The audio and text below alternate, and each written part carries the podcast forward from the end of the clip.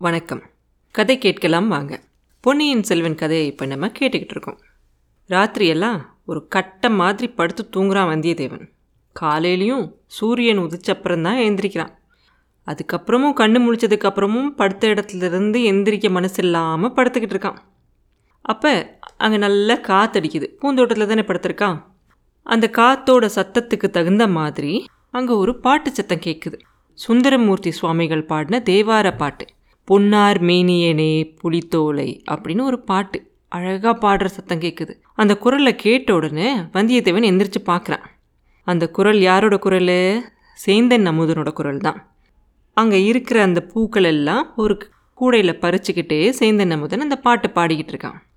சேந்தன் அமுதனை பார்க்குறதுக்கே ஒரு நல்ல சிவபக்தனை மாதிரி தோணுது. காலையில் எந்திரிச்சு குளிச்சு நெத்தி நிறைய விபூதி வச்சு ருத்ராட்சத்தோட அப்படியே ஒரு சிவ மயமாக இருக்கான் பார்க்குறதுக்கே. அதோட பாட்டு வேறு. இதெல்லாம் பார்க்கும்போது வந்தியத்தேவனுக்கு அமுதனோட வாழ்க்கை எவ்வளோ நல்லா இருக்குல்ல. நம்மளே ஏன் இவனை மாதிரி ஒரு சிவபக்தனை ஆகி இந்த மாதிரி பூங் கைங்கரியமெல்லாம் செஞ்சுக்கிட்டு ஒரு பூந்தோட்டம் வச்சுக்கிட்டு அமைதியாக இருக்கக்கூடாது. எவ்வளோ அமைதியாக இருக்கான் இல்லையா? அப்படின்னு நினைக்கிறான்.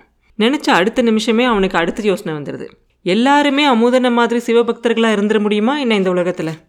திருடர்களும் கொள்ளைக்காரர்களும் வஞ்சகர்களும் எல்லாரும் இருக்க தான் செய்கிறாங்க இந்த மாதிரி நிறைய கெட்டவங்க இருக்க தான் செய்கிறாங்க இந்த மாதிரி கெட்ட விஷயங்கள்லாம் நடக்காமல் இருக்கணும் அப்படின்னா ஒரு அரசாங்கம் இருக்கணும். ஒரு அரசாங்கம் இருக்கணும் அப்படின்னாக்க ஒரு அரசரும் அவரை சேர்ந்த அமைச்சர்களும் இருக்கணும். அரசரும் அமைச்சர்களும் இருந்தால் என்னாகும்? அவங்களுக்கு தேவையான காவலாள்களும் வேலை செய்கிறவங்களும் இருக்கணும். அது போக நம்மளை மாதிரி அரசர்களுக்கு ஓலை கொண்டுட்டு போகிறவங்களும் இருக்கணும். அரசரை பாதுகாக்கிறதுக்கு வேலைக்கார படை இருக்கணும்.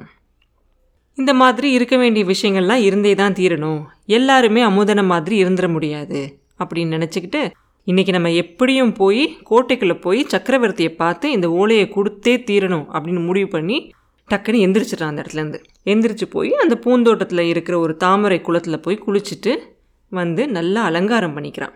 ராஜாவை பார்க்க போகிறோம் அப்படிங்கிறதுக்காக அலங்காரம் பண்ணிக்கிறான்னா இல்லை அன்னைக்கு அந்த இளையராணியும் பார்க்க போகிறோம் அப்படிங்கிற எண்ணத்தில் அலங்காரம் பண்ணிக்கிறானா அப்படிங்கிறது நமக்கு தெரியாது.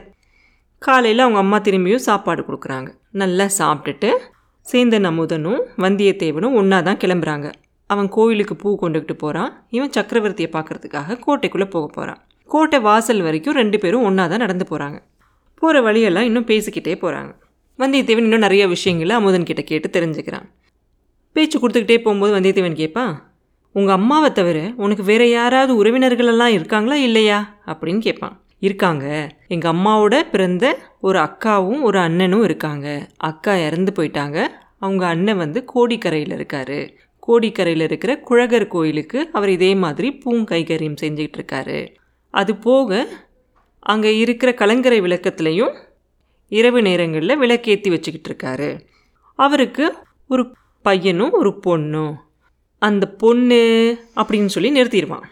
பொண்ணுக்கு என்ன? அப்படின்னு கேட்பான் வந்தியத்தேவன். ஒன்றும் இல்லை எங்கள் குடும்பத்தில் ஒரு விசித்திரமான ஒரு விஷயம் இருக்குது ஒரு சிலர் ஊமையாகவே பிறந்துருவாங்க. மற்றவங்களுக்கு ரொம்ப இனிமையான குரலாக இருக்கும். நல்லா பாடுவாங்க அப்படின்னு சொல்லுவான் அமுதன். உன் மாமா மக ஊமை இல்லையே? அப்படின்னு கேட்பான் வந்தியத்தேவன். இல்லை இல்லை அப்படின்மா வேகமா அமுதன். அப்படின்னா நல்லா பாடுவா அப்படின்னு சொல்லு. உன்னோட நல்லா பாடுவாளா என்ன? அப்படின்னு கேட்பான் வந்தியத்தேவன். அதுக்கு அமுதன் சொல்லுவான் நல்லா அழகாக இருக்குது நீங்கள் சொல்கிறது குயில் வந்து காக்காவோட நல்லா பாடுமா? அப்படின்னு கேட்குற மாதிரிலாம் இருக்குது பூங்குழலி பாடினா சமுத்திரராஜனே அலை ஓசையை நிறுத்திட்டு அமைதியாக கேட்பார். ஆடு மாடுகளும் காட்டு மிருகங்களும் அப்படியே மெய் மறந்து போய் நிற்கும் அப்படின்னு சொல்லுவான். உடனே வந்தியத்தேவன் கேட்பான் ஓ உன் மாமா பொண்ணு பேர் பூங்குழலியா? அழகான பேர்.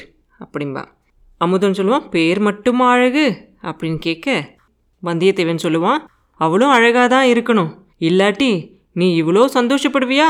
அப்படின்னு கேட்பான்.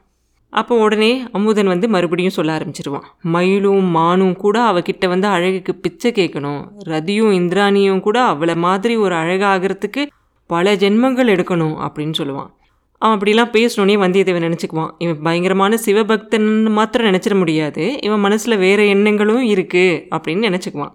அப்படின்னா உன்னை கல்யாணம் பண்ணிக்கிறதுக்கு தகுந்த பொண்ணு அப்படின்னு சொல்லு. மாமா பொண்ணு தானே முறை பொண்ணு தானே? கல்யாணம் எப்போ அப்படின்னு கேட்பான் வந்தியத்தேவன். எனக்கு தகுந்த பொண்ணு அப்படின்னு நான் ஒரு நாளும் சொல்லவே மாட்டேன். ஏன்னா அவளை கல்யாணம் பண்ணிக்கிறதுக்கு அந்த காலத்தில் மாதிரி ஒரு சுயம்வரம்னு ஒன்று வச்சாங்கன்னு வச்சுக்கோங்க. ஐம்பத்தி ஆறு நாடுகளில் இருக்க ராஜாவும் வந்து போட்டி போடுவாங்க. ஏன் தேவர்கள் கூட வந்து போட்டி போட்டாலும் போடலாம். அவ்வளோ அழகியா இருப்பா அப்படின்னு சொல்லுவான். வந்தியத்தேவன் உடனே கேட்பான் அப்படின்னா உன்னை கல்யாணம் பண்ணிக்கிறதுக்கு அவளே சம்மதிச்சா கூட நீ வேண்டான்னு சொல்லிடுவ போல இருக்கு அப்படின்னு கேட்பான். அமுதன் உடனே சொல்லுவான் நல்லா இருக்கே கடவுள் மாத்திரம் என் முன்னாடி வந்து அந்த சுந்தரமூர்த்திகள் கிட்ட கேட்ட மாதிரி நீ இந்த உடம்போடு கைலாசத்துக்கு வரியா? இல்லை பூலோகத்திலேயே பூங்குழலியோட வாழ்றியா? அப்படின்னு கேட்டால் நான் பூங்குழலியோட வாழ்றேன்னு தான் சொல்லுவேன் அப்படின்னு சொல்லுவான். ஆனால் நான் சொல்லி என்ன பிரயோஜனம்? அப்படின்னு அழுத்துக்குவான். வந்தியத்தேவன் சொல்லுவான் ஏன் இப்படி சொல்கிற உனக்கு சம்மதமானா கல்யாணமே பாதி முடிஞ்ச மாதிரி இல்லை. எல்லாருமே பெண்களை கேட்டு தான் கல்யாணம் பண்ணிக்கிறாங்களா என்ன? உதாரணத்துக்கு எடுத்துக்கோ இந்த பெரிய பழுவேட்டரையர் இருக்கார் பாரு. அறுபத்தஞ்சு வயசுக்கு மேலே ஒரு கல்யாணம் பண்ணிகிட்டு இருக்காரு அந்த ராணியோட சம்மதத்தோடையா இவர் கல்யாணம் பண்ணிக்கிட்டு இருப்பாருன்னு நினைக்கிற? அப்படிம்பா. அமுதன் சொல்லுவான் அண்ணா இது பெரிய இடத்து சமாச்சாரம். நம்ம அதை பற்றி பேச வேண்டாம். முக்கியமாக உங்களுக்கு எச்சரிக்கை செய்கிறேன் ஏன்னா நீங்கள் கோட்டைக்குள்ளே போகிறீங்க பழுவேட்டரையர்களை பற்றி எதுவும் பேச வேண்டாம். பேசினா ஆபத்து வரும் அப்படின்னு சொல்கிறான் என்ன தம்பி இப்படி ஒரேடியாக பயமுறுத்துறியே? அப்படின்னு கேட்பேன் வந்தியத்தேவன். அப்போ அமுதன் சொல்லுவான் உண்மையாக தான் சொல்கிறேன் இப்போ பழுவேட்டரையர்களுக்கு தான் நிறைய அதிகாரம். அவங்கள மெஞ்சின அதிகாரமே இங்கே எதுவுமே இல்லை அப்படின்னு சொல்லுவான். அப்போ வந்தியத்தேவன் கேட்பான் சக்கரவர்த்திக்கு கூடவா அதிகாரம் இல்லை? அப்படின்னு கேட்பான். திரும்பியும் அமுதன் சொல்லுவான் சக்கரவர்த்தி இப்போ நோய்வாய்ப்பட்டு இருக்காரு. அதனால அவர் வந்து இந்த பழுவூர் அரசர்கள் போட்ட கோட்டை தாண்டதே இல்லையா? அவரோட பசங்க சொல்ற பேச்சு கூட அரசர் கேட்கறது இல்லையா? அப்படின்னு சொல்லுவான். அப்படியா? இந்த பழுவூர் அரசர்களோட அதிகாரம் வந்து இப்போ ஒரு ரெண்டு வருஷமா தானே இப்படி இருக்கு? அதுக்கு முன்னாடியெல்லாம் இப்படி இல்லை இல்லை? அப்படின்னு கேட்பான் இல்லை இல்லை. இப்போ தான் அவங்களோட அதிகாரம் இப்படி இருக்கு. அரசரை தஞ்சாவூர் கோட்டைக்கு கொண்டுட்டு வந்தாங்க இல்லையா? அதுலேருந்து தான் இப்படி இருக்கு அப்படின்னு சொல்லுவான்.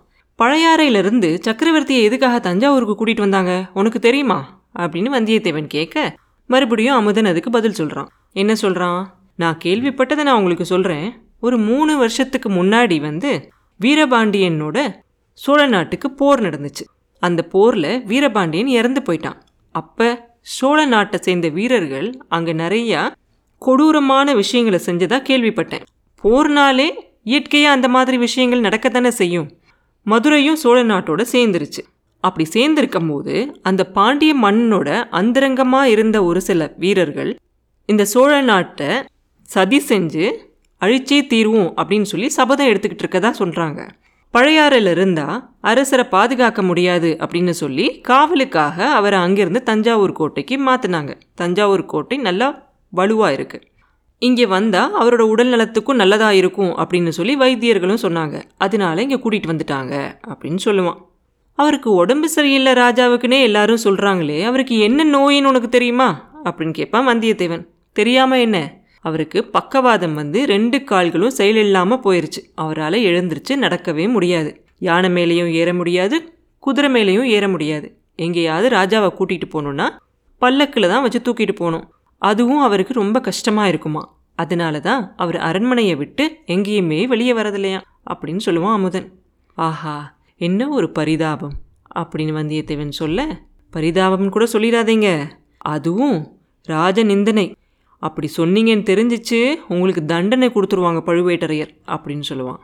உடனே வந்தியத்தேவன் மனசுக்குள்ளே நினச்சிக்கிறான். பழுவேட்டரையர் பழுவேட்டரையர் எங்கே யார்கிட்ட பேசினாலும் இவங்க பேரே சொல்கிறாங்க எல்லாத்தையும் தன பொக்கிஷத்துலேருந்து தானிய பொக்கிஷத்துலேருந்து காவல்லேருந்து ஒற்றற்படையிலேருந்து எல்லாமே அவங்களுக்கு வசதியாக இருக்கிற மாதிரி இந்த சக்கரவர்த்தி ஏன் தான் இப்படி விட்டு வச்சிருக்காரோ தெரியல.